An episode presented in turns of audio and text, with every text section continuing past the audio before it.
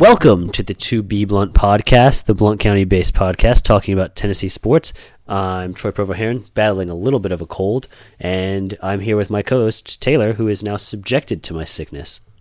Yeah, you conveniently left that out uh, before showing up at my house, but you know it happens. I guess I was battling battling some illness uh, a couple weeks ago, powered through. So much like the Tennessee basketball team, just got to keep fighting. Can you stop jumping ahead to our topics? It's irrelevant. Is it? Yeah, the team's got the flu. You're over here just coughing, I'm not- sneezing I nonstop, haven't coughed once. just making I've been here. constant noise over there. Not even that bad, Don't sound good. but I'm gonna I'm gonna work through it. Audio's not gonna be great on this podcast. No, but we're gonna we're gonna we're gonna go through. We had to talk now because we don't have any time to talk in the near future. So uh, let's let's get it out of the way. Uh, one team remains. They're the last Mohican. The Maryville girls are the only team still playing after a week of region tournament action. Uh, they will play Science Hill on Saturday to play for a spot in the Class AAA state tournament. Uh, and they had an opportunity to host against Dobyns Bennett, but things did not go their way late, Taylor, against Oak Ridge in the uh, region final. Well, that's because Oak Ridge has what's probably who's probably the best player in East Tennessee. I would agree with that. I don't think there's anybody better than Jada Gwynn, especially not right now. She is on an unbelievable tear this season. Yeah, no, I think she just, if I'm not mistaken, I just saw a tweet that she, with her buzzer beating three pointer to beat Maryville, uh, she tied Nikki Fargas's uh, single season scoring record at Oak Ridge. So I think you're probably right. I don't think there's many players playing as well as uh, Jada Gwynn is playing right now. I couldn't have told you Nikki Fargas went to Oak Ridge. I didn't, I had absolutely no idea until I saw that tweet. I was like, wow, that's incredible. Well, good for her. You learn something new every day. Yeah. Um, so, like I said, uh, Jada Gwynn, uh, Mar- Maryville's up three with forty with twenty two seconds left after a Danae Fritz layup. Um, Jada Gwynn gets a three at the top of the key, drills it, and Maryville trying to hold for the last shot. Uh, they fumble around the loose ball. A loose ball with about 10 seconds left. Uh, they corral it. Scott West thinks about calling a timeout. He doesn't call it. He decides to let him play. Uh, Courtney Crothers dribbles the ball off her foot, goes into the backcourt. Get called for an over the back with 1.5 seconds left. Uh, nobody touches Jada Gwynn on the inbounds pass. She just gets a free run, gets the inbounds pass, falling way to her right, buckets, ball game, student section uh, storms the court, and Maryville looks sad. And that's how it ends. Just like that. It sounds. I, I wasn't there. I did see the video, the final shot on Twitter, and nobody picked her up. But it's not like she just stepped into a clean, wide open three, took her time, smooth shot. I mean, she was leaning. She kind of had to flip it at the goal and square just at the last second. It, it was just a fantastic shot. Is the bottom line. That's unguarded. That's a tough shot to hit from that wing right there. So, yeah, Maryville messed around in, in the other end of the floor. Uh, Oak Ridge never should have had a shot, but they did. And at that point, you just kind of have to tip your cap to the best player on the floor and say, yeah, we messed up, but at the same time, you probably shouldn't have hit that shot, and you did, and now we're going on the road. I, I would add to that point, though, that you can't let Jada get the ball there. Like, it is a tough shot, and- Scott West told me after the game, hey, you know, nine out of ten kids, if they shoot that exact same shot, it doesn't go in. A lot But of them sh- don't draw a rim on that shot. but she's the one where it does go in, and we can't just give her an easy look, even though it wasn't easy. But you can't even give her a look at it. I I, I think you have to try and play her to a way where she doesn't get that ball there, and anybody else on the court has to beat you. That's ideal, but that's easier said than done when you've got someone that quick who's uh who's trying to get open right there. Well, I mean, the problem is, is sh- so they're inbounding at the half court line after the over and back, and she stands in the back court, and basically it's a free run. And once she's running, they did, they didn't put anybody in the back court to kind of check her, so she gets a free run. And once she's running, there's really nothing you can do at that point.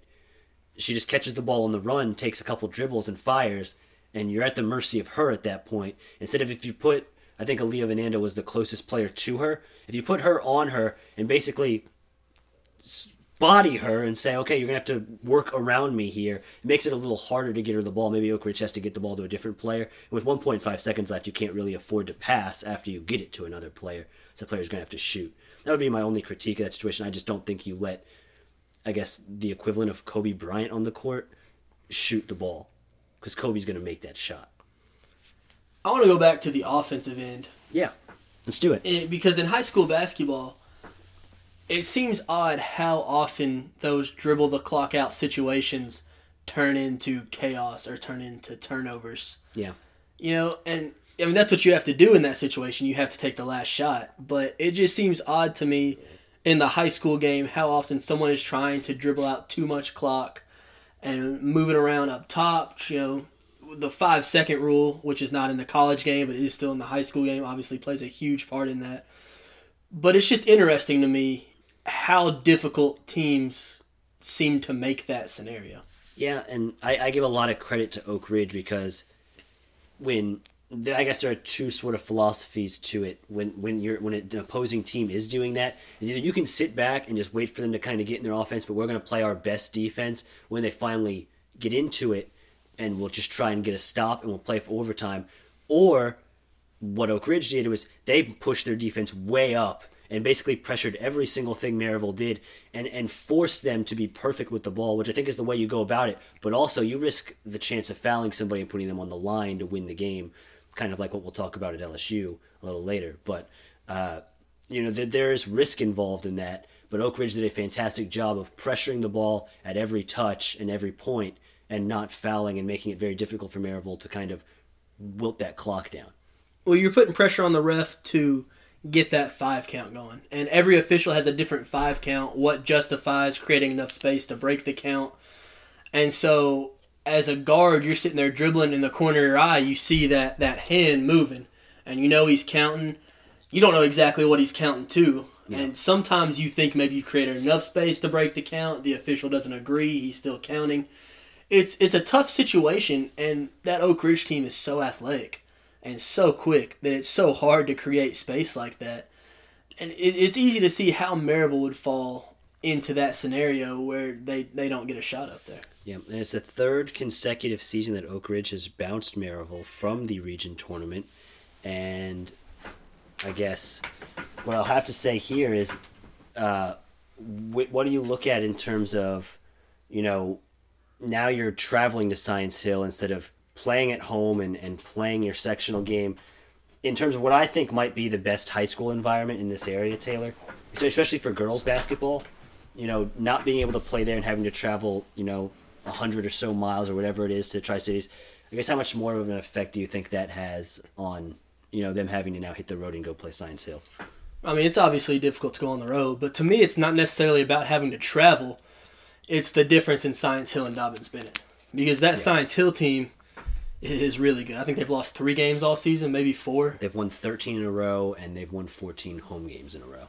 So, not just playing, you know, wherever you play Science Hill, that's going to be tough. And it's a good Dobyns Bennett team, but to me, there's a pretty significant drop off there between those two teams.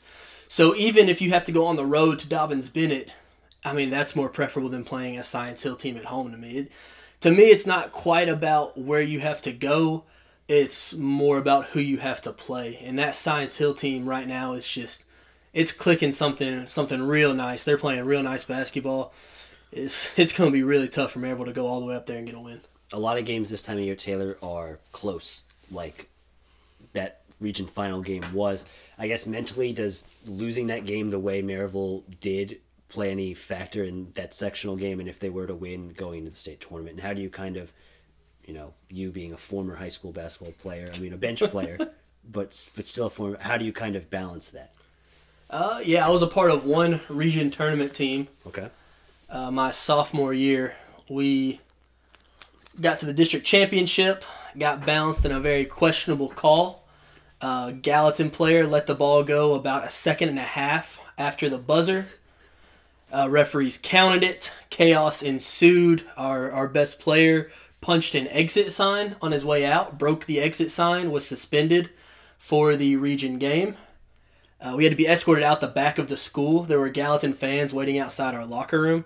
it was an interesting situation. Uh, but in that case, we got to host, but we ran into an Alex Poythress led Clarksville Northeast team who got upset in the uh, in their district tournament and had to, to travel on the road in the region semis. So you lost. Yeah, yeah. I will say, Alex Poythress not a good high school basketball player. He was six eight, uh, which in high school basketball might as well be seven foot five, and did not step inside the three point line the entire game. Irrelevant, complete non factor in that game. Uh, that's beside the point. My Yeah, you really went on a tangent there, but I, I did. appreciate it. I, it, it made me mad then. It makes you mad now. For some reason, you don't put your six eight player inside the three point line. I there's, don't know. There's a reason why Alex Poythress isn't playing meaningful basketball anymore. Well, and he was already signed with Kentucky. It's not like you're trying to show colleges that hey, he can step out and shoot the ball. He'd already signed. It was just stupid. I mean, it was just it was dumb. I say that to say the next year uh, our team made a run, lost the region championship game, had to go on the road at Brentwood, who had a one of the best home environments I've ever seen in high school basketball, hmm. and they get a win and go to the state tournament. I don't think it has that big of an impact because once you get to the region championship game, there's pressure. You want to play at home, but the region semifinal game is the most pressure-packed game you will play in the entire postseason. Yeah. I, I'm talking sectional. You, get to the state tournament, that's a different animal. But if you're comparing the games leading up to that, the region semifinal is much more stressful game, much more stressful environment, even than the sectional game.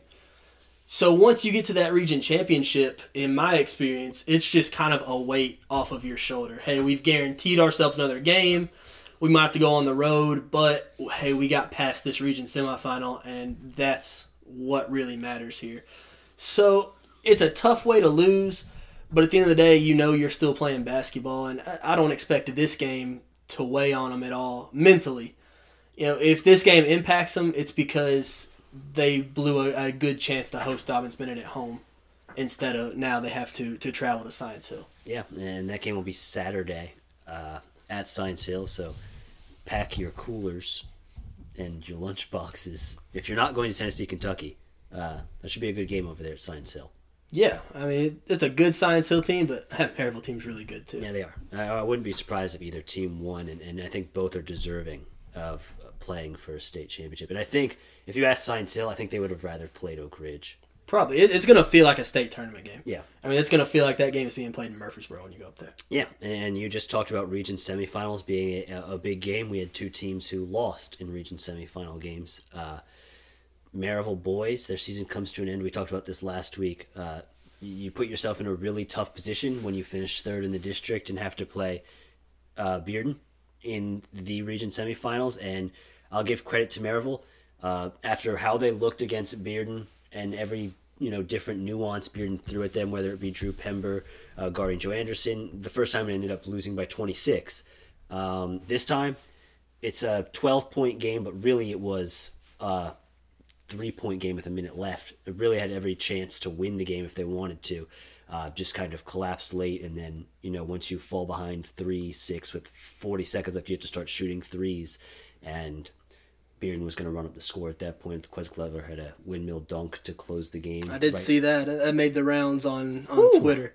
Boy can jump. That's a, a five ten kid getting up and, and windmilling it. Yeah, but I, I- I do want to give Maryville credit because they played, they learned their lesson from that butt kick in the first. I guess the second time they played, the first time they played, Pember wasn't on the court, uh, and they really did a lot of things. And I think we're going to break it down here uh, that made that game a lot closer than it needed to be. But again, this is what happens when you don't take care of business in your district tournament when you're viewed as the second best team in your district and you finish third. Yeah, and Maryville was fantastic all year. Uh, only lost to Bearden, I believe, in, in district play. Yes. So you lose one game in district play. You had a couple real tight games with Catholic, and then when it matters, One with West. a couple tight games with West. But when it matters, you just can't quite get it done in the district semis. And now all of a sudden, you've got to get through maybe the best team in the state to to keep your season alive. Yeah, it's it's they they fought. They had it tied with what four minutes left. Had a chance to a good chance to take the lead there, but at the end of the day, they kind of put themselves in a situation that you just really don't want to be in. Yeah, uh, and Walgaro misses a layup with about four minutes left. Joe Anderson has a three rattle in and out, and, and then Bearden I think outscores them twelve to three over the last three minutes to kind of put the game away. Uh, and, and something I mentioned a little earlier is Drew Pember, Tennessee signee. The first time that he was able to play Maryville, they basically Jeremy Perot put Pember on Joe Anderson, six ten kid, really athletic. Joe Anderson's not going to be able to shoot over him, not really going to be able to get by him, and Anderson handled it a lot better this time than he did the first time. He scored 17 points, which is, I believe, right below his season average. But he was really patient in allowing screens to set up, and I think Maryville was setting really hard screens. Like, we're going to stay here, we're going to plant ourselves, and we're going to make you try to bowl through us. Pember committed four fouls on trying to get through screens. His third and fourth coming within a five second span on back to back possessions uh, with about seven minutes left in the fourth. And then after that, Maryville really stopped going to it and, and going after it. And I, it was something that I kind of, you know, asked Mark Eldridge about, and he didn't really have a good answer other than, you know, early in the game, we felt that they missed some calls that Pember should have been called on and maybe could have gotten him out of the game earlier. But in that situation, when you have the guy who's causing problems for you defensively in terms of a matchup scenario, I think you need to be a little bit more aggressive going after him when he has four fouls with seven minutes left, and they didn't do that. I I give Mark Eldridge a lot of credit. I've watched him play teams similar to Bearden over the years. Seen him play Oak Ridge uh, when Oak Ridge had T. Higgins and, and those guys.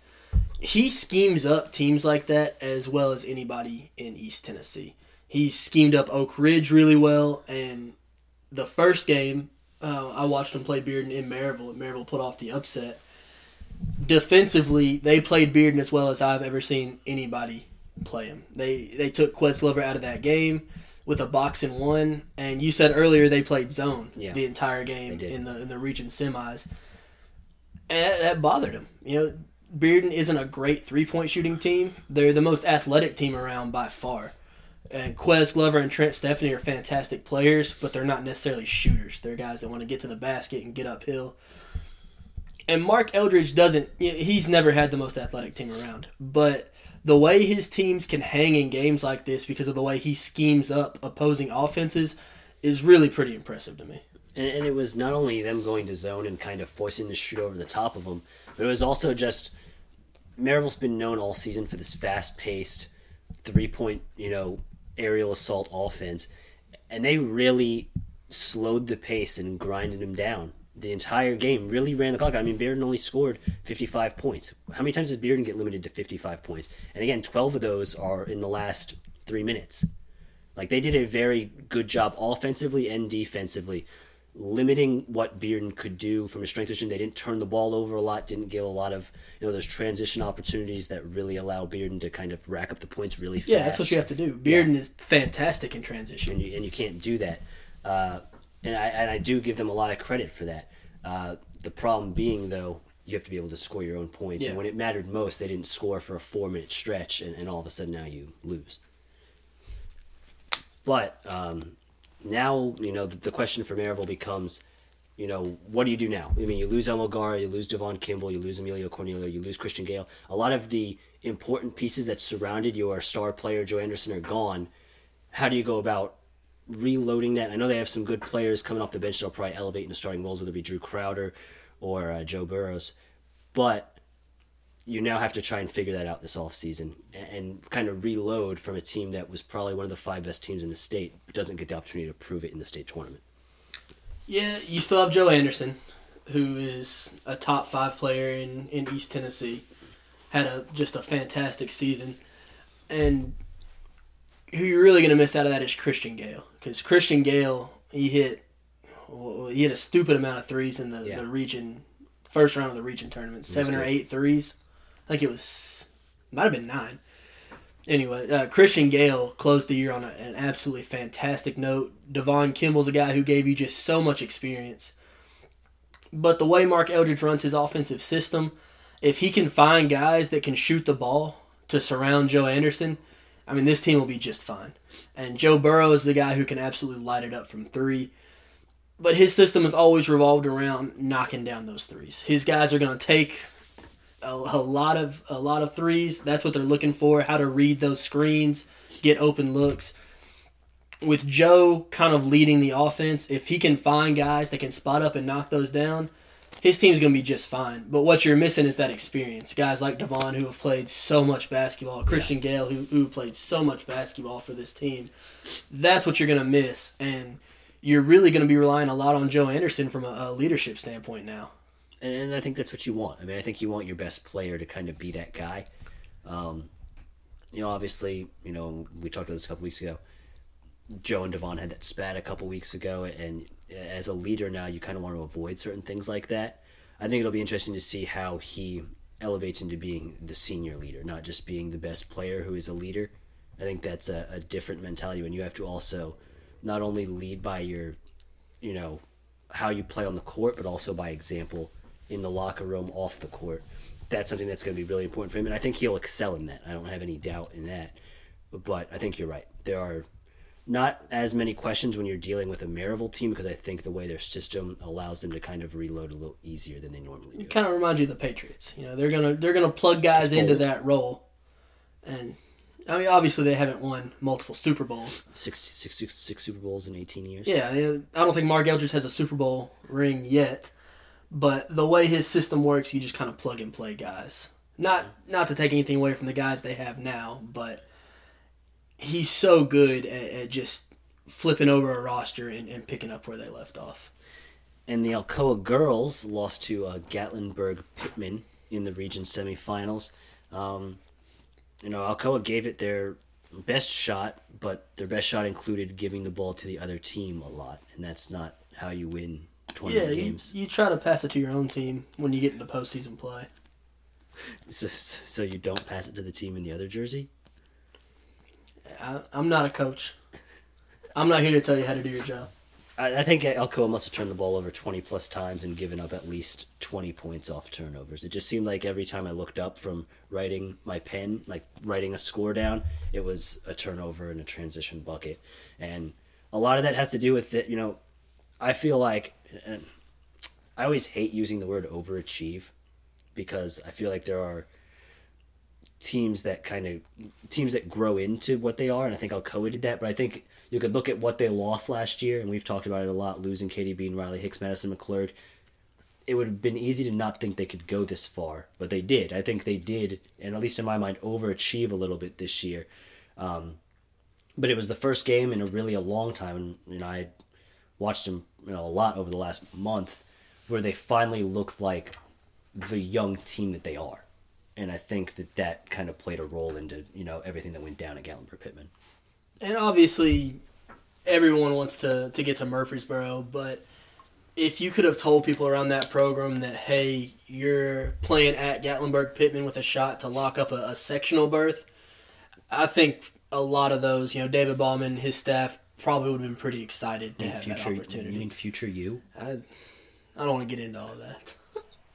You guys look exactly alike. It's hilarious. I don't know that I buy it, but I've heard that now from several different sources. Uh, Scott West told me that one day. Actually, after a, a Maryville Alcoa Because you guys look exactly alike. Maybe it was Mike Driver. It was, it was somebody on that Maryville Not staff. only look exactly alike, you guys act the exact same way. There was a point in that game where they turned the ball over, and you know I played basketball with you a lot, and he gave you he gave one of the ah claps that you always give, and I started cracking up by myself. People around me were probably like, "What the hell's wrong with this kid?" And I thought it was hilarious. Again, I don't want to get into all this. Um, well, continue your thought then. What were we talking about? Uh, oh no, yeah, yeah. With everything they lost, and if, if you would have told Ballman that, yeah, we've got a chance to lock up a sectional berth here, you're one game away he probably t- he's gonna take that. And Destiny Hayworth stepped up. She was great last year, but I mean to see the role that she grew into into this year, she was absolutely fantastic for this team, and she was a huge reason that they had a, a shot to get you know to get back to a, a place they hadn't been to often in the sectional round. So it it's fun to see how this team kind of molded together. Didn't have a great start to the year. Yeah. Got off to you know struggled pretty heavily really up Started past three and eight. yeah, past the middle part of the season until something just clicked. And it's fun to see a young team that figures something out and watch them kind of kind of grow and realize that you know, hey, we're pretty good at basketball if we come out and do our game. It's fun to watch something click like that. And it was fun to watch Alcoa grow up and it's going to bode well for next year. Yeah, Alcoa only loses two seniors from this team, two playing seniors. They had another girl who was a senior but never played, uh, just joined the team this year. So they lose Dee Snarley and Jatea Wilson, and, and I asked David Bellman about them, and, and basically he said, uh, you know, they're two girls that are the sources of our toughness on our team. So that's the one thing that we're going to have to replace. And I, I wanted to give a, a tip of the hat to Didi Snarley. I thought she played absolutely. She was the best player, the most impressive player on the court to me at Gatlinburg Pittman. Uh, she was forced to play at the four. I think she might be five three, uh, maybe. Um, uh, and she was exceptionally gritty. Uh, really fought hard for rebounds, and I, and I understood where David Bowman was taking me with that statement. She played like it was her last game of her career, and obviously it ended up being that way. But uh, it, it was a tr- it was a really really gritty performance from her, from somebody who dealt with a I think LCL sprain earlier in the year in her knee. Um, a really good performance. So you lose those two, and I and so you know the question is how do you kind of replace that toughness that those two bring? But when you think about Destiny Hayworth averaged I think 17 points a game this year. Uh, Kenzie Wilburn averaged about 14, 15 ish. Uh, they're set up to have a really good year next year, like you said, Taylor. The question becomes now, how do you replace, in in my mind, it's how do you replace Jatea Wilson? Where do you find that, that kind of post presence Yeah. next year? Because Hayworth and, and Wilburn are great players, but neither one of them are huge by any means. You know, they're they're guards, and they're guards that probably aren't going to slide down low anytime soon. So if they can find a consistent post presence next year, uh, they have a chance to to make a run back to Murfreesboro. I think the answer is Brenna Ridge. It'll be interesting to see how she develops in the offseason. She was basically the backup this year and played some pretty good minutes. So I think that's who they'll kind of lean on to kind of be that role. But I th- obviously, I think you know she has some developing to do to become a Katie Bean or Jatea Wilson. So I think that's kind of an important thing for this offseason. Um, also, shout out to the Alcoa boys, the Greenback boys, and the Greenback girls for excellent seasons in the region tournament. Congrats to you guys. Um, and now let's talk some. Oh, and William Blunt girls. I don't want to leave y'all out. That was good thing I caught that. It's just it's hard now. You know, they're in the region tournament every year. You just you kind of get used to it. Well, and it's like, well, there were so many teams that made the region tournament this year that it was hard for me to keep track of them all. Like I got so many teams. Well, you're down to one now. Down to one. Uh, let's talk Tennessee. I have a lot of things to say about Tennessee, and I feel like this is going to be the first time in this podcast history we really argue. Like really argue. Like there might be some shouting. Denton might get upset in the other room. Denton's fine. Nothing faces that dog. All right, so Tennessee lost to LSU on Saturday. I drove 19 hours round trip to go to Baton Rouge. Had some delicious crawfish. I, if you've never been to Louisiana or in the New Orleans area, I highly recommend going. Cuisine is fantastic, delicious stuff. Um, but that's besides the point. Uh, Tennessee lost an overtime game to LSU. They rebounded Wednesday by beating Ole Miss. Uh, but Taylor, uh, uh, I'm just gonna keep saying it. I, I don't know where the Tennessee team that was a month ago is anymore. And even against Ole Miss, I know that that's a big win, and it, like it's easy to look at that and say, "Oh, that's a great way to get back on track." You closed the game better than you did at LSU, but Ole Miss isn't LSU. You shouldn't have been in that position in the first place. Probably not, but that's an Ole Miss team that can really shoot the ball. They hit some shots that they probably had no business hitting. I thought Tennessee's defense was okay. It wasn't great, but Ole Miss did hit a couple shots. You kind of have to you just you tip your cap to. Offensively is where the issue is right now. Yeah. And it's they're doing what they've done all season. Nothing has changed. They're getting the same looks they've gotten all season. They just aren't hitting those looks. Grant Williams is drawing at least two, sometimes three people every time he touches the ball. He's been fantastic passing out of double and triple teams this year. And guys just absolutely cannot get shots to go down. Well, I'll ask you this question that I asked last week. Then, are they tired? No, I don't think they're tired. I mean, they're See, that's No. where I disagree with you. I think they are tired. uh, they they didn't look tired to me in that LSU game or that that Ole Miss game. They didn't look tired. I don't. I don't think like I don't think of it as like looking tired, but I do feel like they have played so much that when I when I see a team that mentally isn't executing offensively the way that they have been. I mean, you look at them; they're averaging 19 assists per game.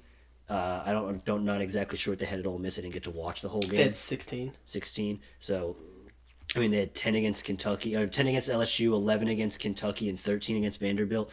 Like, the fact that they're not even, like, they are getting a lot of similar looks that they have in the past, and they're not going in, but they're also just mentally not locked into the exact same offensive game plan. I think it's more mental tiredness than it is physical tiredness. And I, I do think the minutes adding up is going to hurt them eventually because right now the only player that comes off the bench that other than Jordan Brown that they can even remotely rely on is John Fulkerson. Um, I, I would add Derrick Walker in there if Rick Barnes wanted to play him more than a minute a game. He got four, I believe, uh, last night. He plays two good defensive positions a game, and then Rick Barnes tells him to go sit his butt on the bench. Maybe it was only two. and glue it there. I, I have no idea what the problem is there. Um, he refuses to play Jalen Johnson, and so I do think from a physical standpoint, those minutes are going to add up.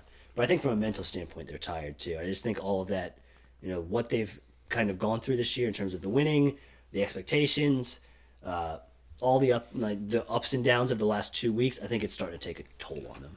Well, I think if you're tired, it's because mentally you're taking everyone's best shot, and that wears on you. Teams are coming out and just they're doing things against Tennessee that they haven't come close to doing the rest of the season. South Carolina hit what like 17 threes uh, a couple weeks ago against Tennessee. A lot of threes. A lot of threes, uh, and they're not a very good three point shooting team. So you're even after you've dropped the number one ranking, at this point in the season, you're a resume game. Yeah. Tennessee, it doesn't matter what Tennessee does. They could lose every game by 40 points here on out. They're going to the NCAA tournament. Ole Miss, off the bubble a little bit. Uh, Lunardi's got them, I think, an eight seed right now. But there's a difference in an eight seed and maybe a six seed. If you beat Tennessee, you probably jump at least one seed line. That's what everybody's looking at. You're getting everyone's best shot, and yeah, that has to wear on you for, for a while to play a team like South Carolina or, or Vanderbilt, and you have to bring your A game because for the most part, these teams are bringing their A games. They haven't really had a night off in a while. Did the end of the LSU game, whether it be regulation up nine with six minutes left, or the whole overtime fiasco, bother you at all? In terms of just the way they kind of tried to close the game out, didn't close it out. Uh, the mental mistake of Lamonte Turner shooting a three with four and a half seconds left.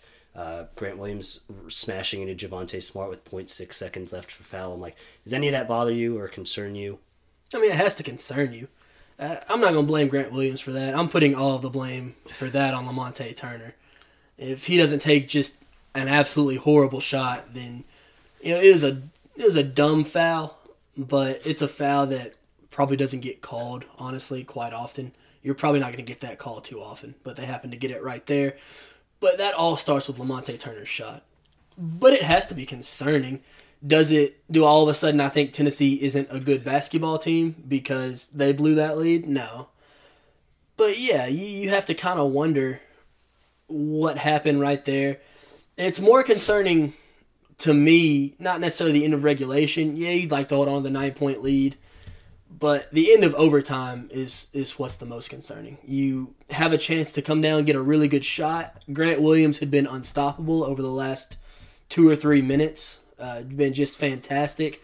And I'm not sure anybody else on Tennessee's team had crossed half court yet before Lamonte Turner took that shot. And you kind of wonder why didn't Rick Barnes want to take a timeout right there? I know he made a big deal about the rule, uh, which is kind of a dumb rule that coaches can't call timeouts. But if you look at the replay, he's not telling Lamonte to come over and call a timeout. He's he's pushing him up the floor, telling him to go make plays. And I don't think he ever envisioned that would have been the shot and then the decision he would have made. But I kind of wonder why he didn't take a timeout, let your team get set, let Grant get inside the three point line.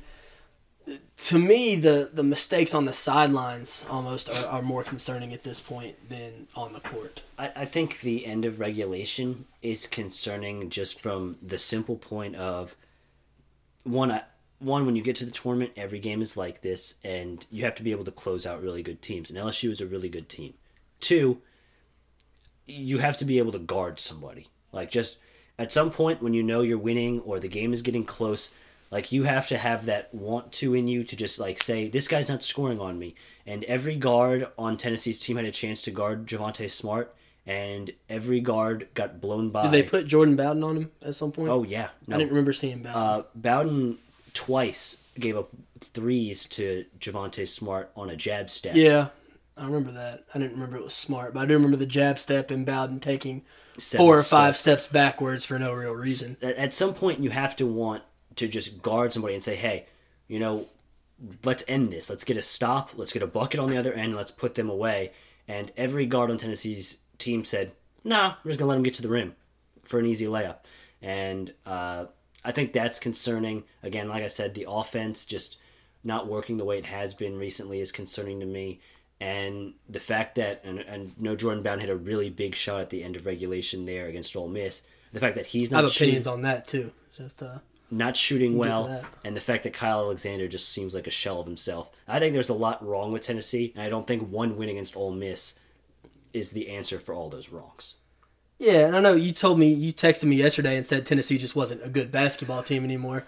And I don't think I'm going to go to that point. I think Tennessee is still a good basketball team. I team. still think they're a, a Sweet Sixteen. They're a regional semifinal, regional final team. Well, and that's all you have to do is get to the Sweet 16, and then from there, anything in the world can happen. Because Tennessee is still talented enough to beat anybody they're going to come across if they play a good game.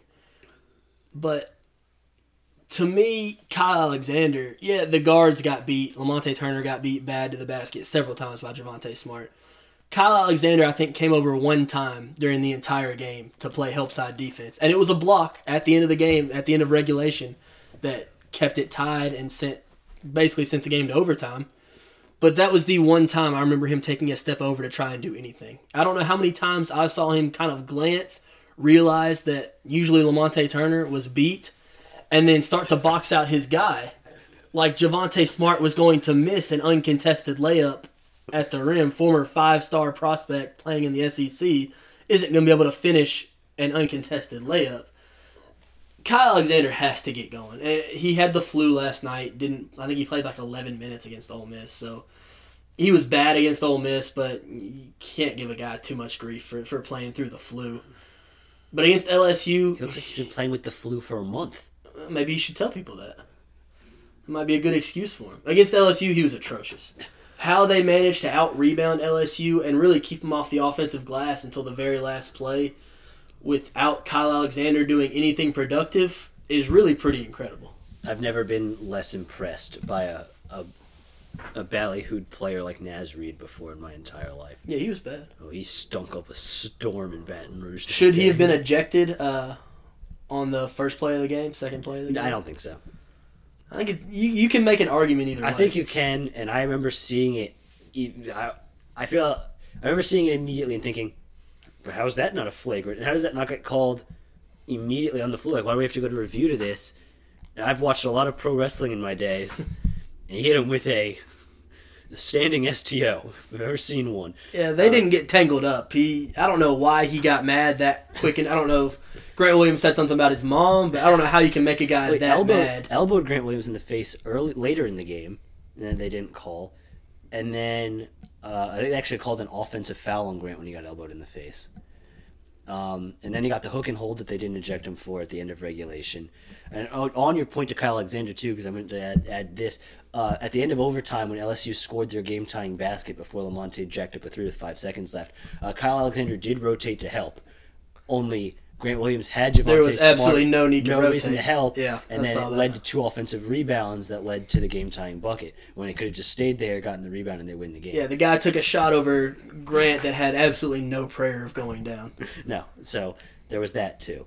But um, what were we talking about before we got on this tangent? Uh, should Naz Reid have been ejected? Oh, I don't think so. You don't think so? What are your thoughts on Anthony Jordan?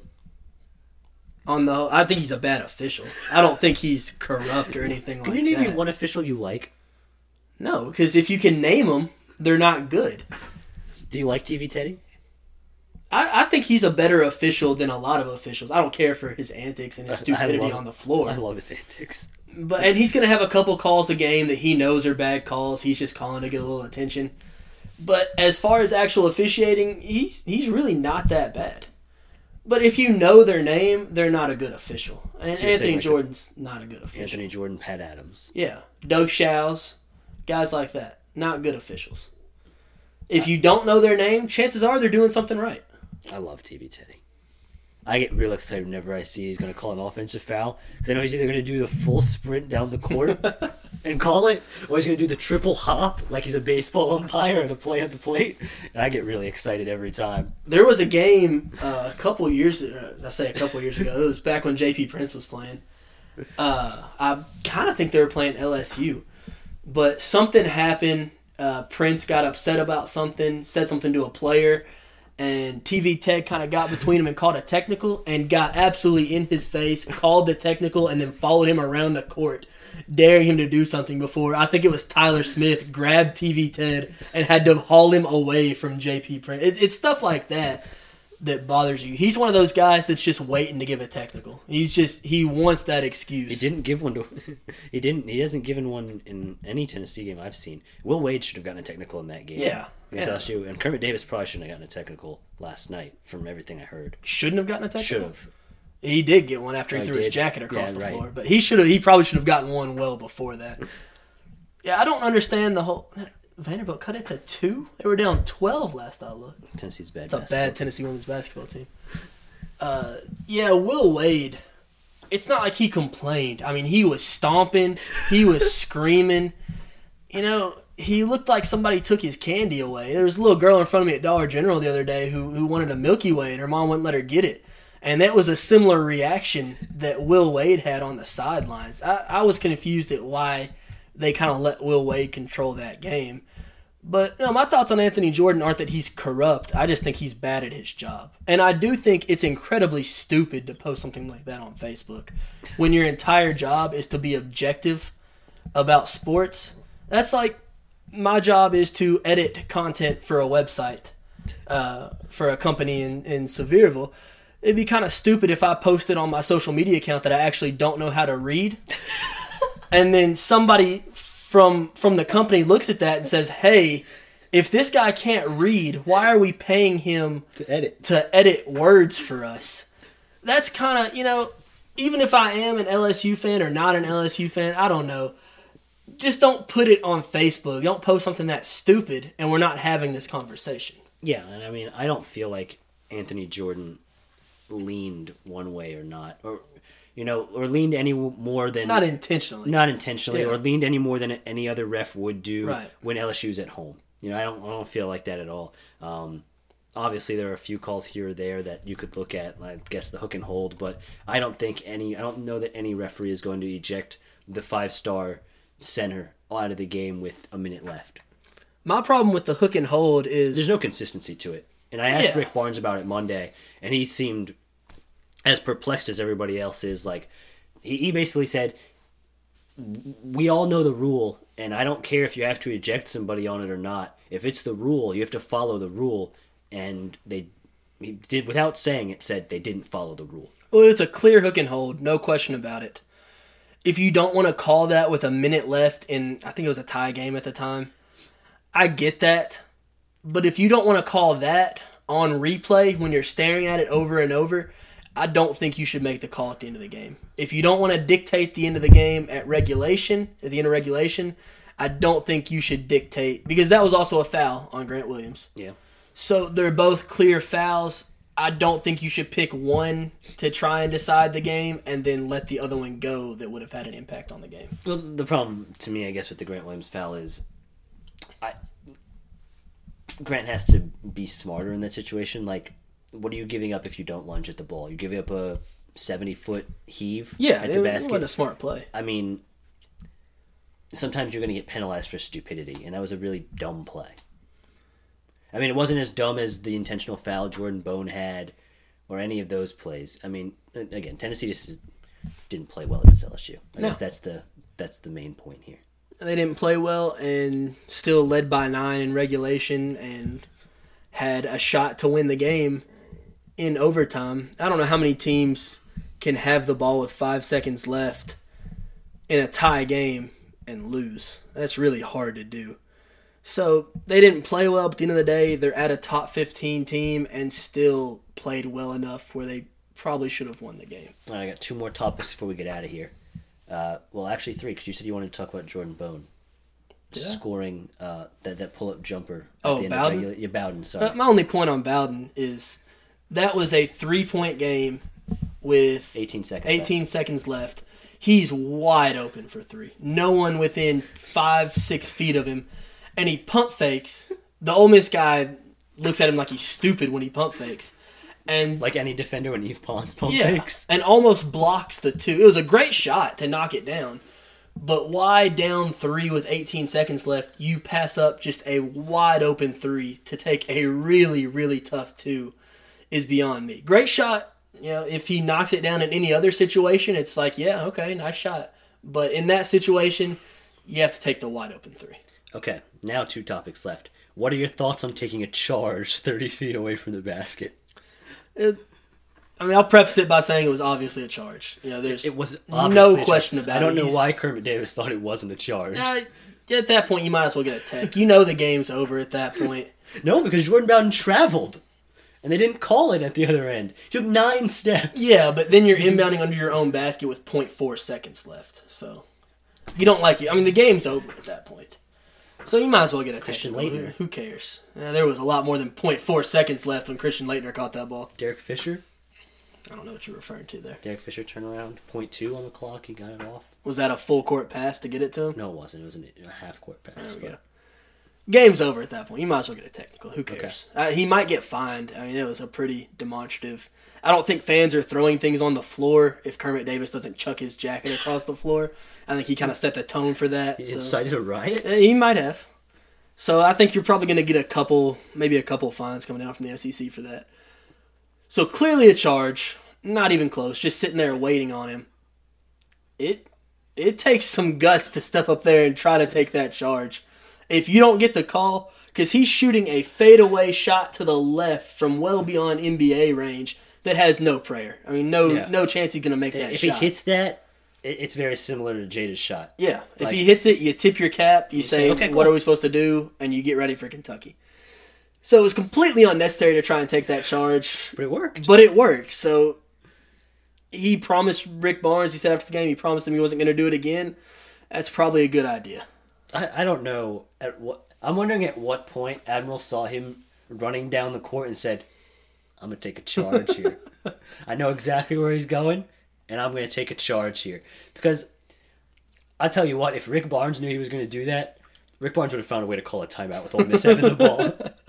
He would have he would have thrown spilled water on the court or something. Something was happening. He's not letting that happen, and I don't know what Admiral was thinking. But again, it worked, and I Yeah. don't. He shouldn't do that again. And he was. I. don't- I don't know. If, I don't know if this was his thinking, but it's almost like he sat there in that one spot and said, "Hey, if this guy runs into me, I'm gonna take a charge." And if he goes around me, so be it. I'd like to think that if he took a couple dribbles to the left, Admiral wasn't going to slide with him and continue to try to take the charge. But it's almost like he sat in that one spot since he crossed half court and said, I'm going to sit here. If he runs me over, yeah, he runs me over. And that ended up being what happened.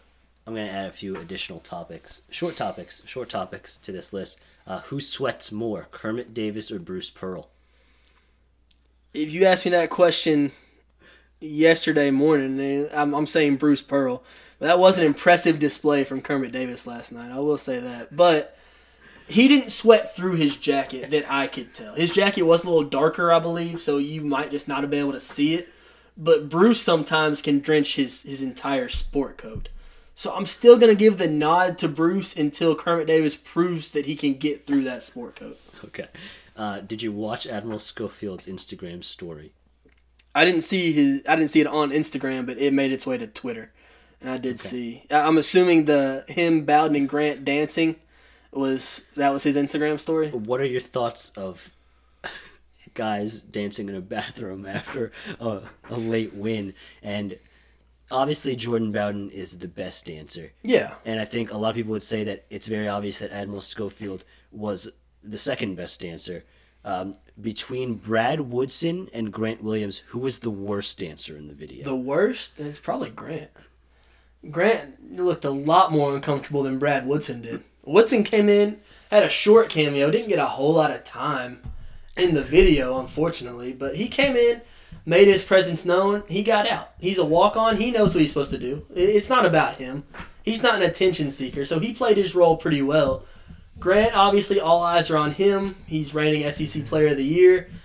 I just didn't think he really had his best stuff out. Maybe he did have his best stuff. Maybe he's just a bad dancer. I don't know. You don't think he's one with the rhythm? It, it might just be unfortunate that he was with Bowden and Schofield. So they're obviously pretty good. Maybe that makes him look worse than he is. But if you're Grant, you got to know, hey, there's somebody else. Maybe I tag in Bone. I tag in somebody else in this situation. Did you ever have a uh, post game bathroom video in your No. high school career? No, if our coach would have seen that, then he might have disbanded the team. Okay. Uh, Saturday, Kentucky. Last topic. We'll get out of here on this. Uh, obviously, bludgeoned in Rupp Arena. You were there. You drove three hours to Lexington to watch PJ Washington score 87 points on Tennessee. Um, what are your? I guess, guess what? What do you?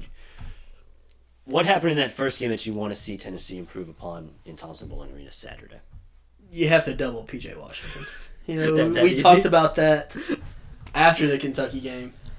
If you let him go one on one, things might be different now with Reid Travis not playing.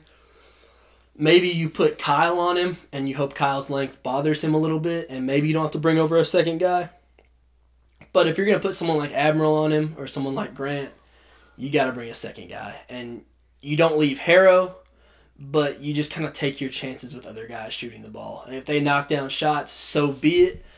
But if you let PJ Washington one on one turn over that left shoulder like he did time and time and time again in Rupp Arena, he's going to score 30 points. And if he scores 30 points, you're probably not going to win the game. I will say this: um, the thing I'm looking forward to the most is, in my eyes, I think we have a, a, a neck and neck race right now for SEC Player Yeah. of the Year between Grant Williams and PJ Washington. I want to see those two go out there and try and win that award Saturday. I want to see Grant realize that he hasn't played up to his normal standards the last month. He was pretty good yesterday. Yeah, but I, I want to see him dominate a game like he did at Vanderbilt or something like that. Like he hasn't done one of those in a while. He hasn't had- scored 43 in a while, I'll give you that. well, he has. He's had. What I'm saying is, he's had spurts where he looks like Grant Williams. He's also had very long spurts where he hasn't demanded the ball, hasn't been the same guy he was at the beginning of the season. if he's going to put up those point totals, other guys are going to have to hit shots around him. I agree. Because if nobody is scared of Jordan Bowden shooting, which right now you have absolutely no reason to be scared of Jordan Bowden shooting, if you're not scared that other guys are going to hit shots, you're going to continue to send two. Kentucky sent three people at him most times he caught the ball. And I don't care how good Grant Williams is, there's not a whole lot you're going to do with Kentucky sending three of the most athletic people in the country at you. So for him to have another dominant game, they're going to have to start respecting other players on the floor. I just want to see Grant Williams and PJ Washington text each other before the game and say, "Hey, this one's for the SEC Player of the Year.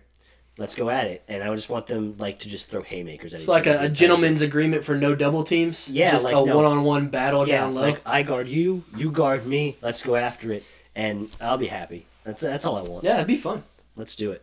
Be All right. fun. Well, that's all we got for you guys this week. I hope you uh, enjoyed it. And uh, as always, uh, make sure to follow us on Twitter at To Be Blunt Pod. Um, and if you have any questions, concerns, or comments about the podcast, make sure to email us at to be bluntpod at gmail.com. Uh, follow us on SoundCloud. And uh, you can also subscribe on iTunes rate and review while you're still there. Um, and that's all we have for you guys this week. Uh, we'll see you next week. Deuces.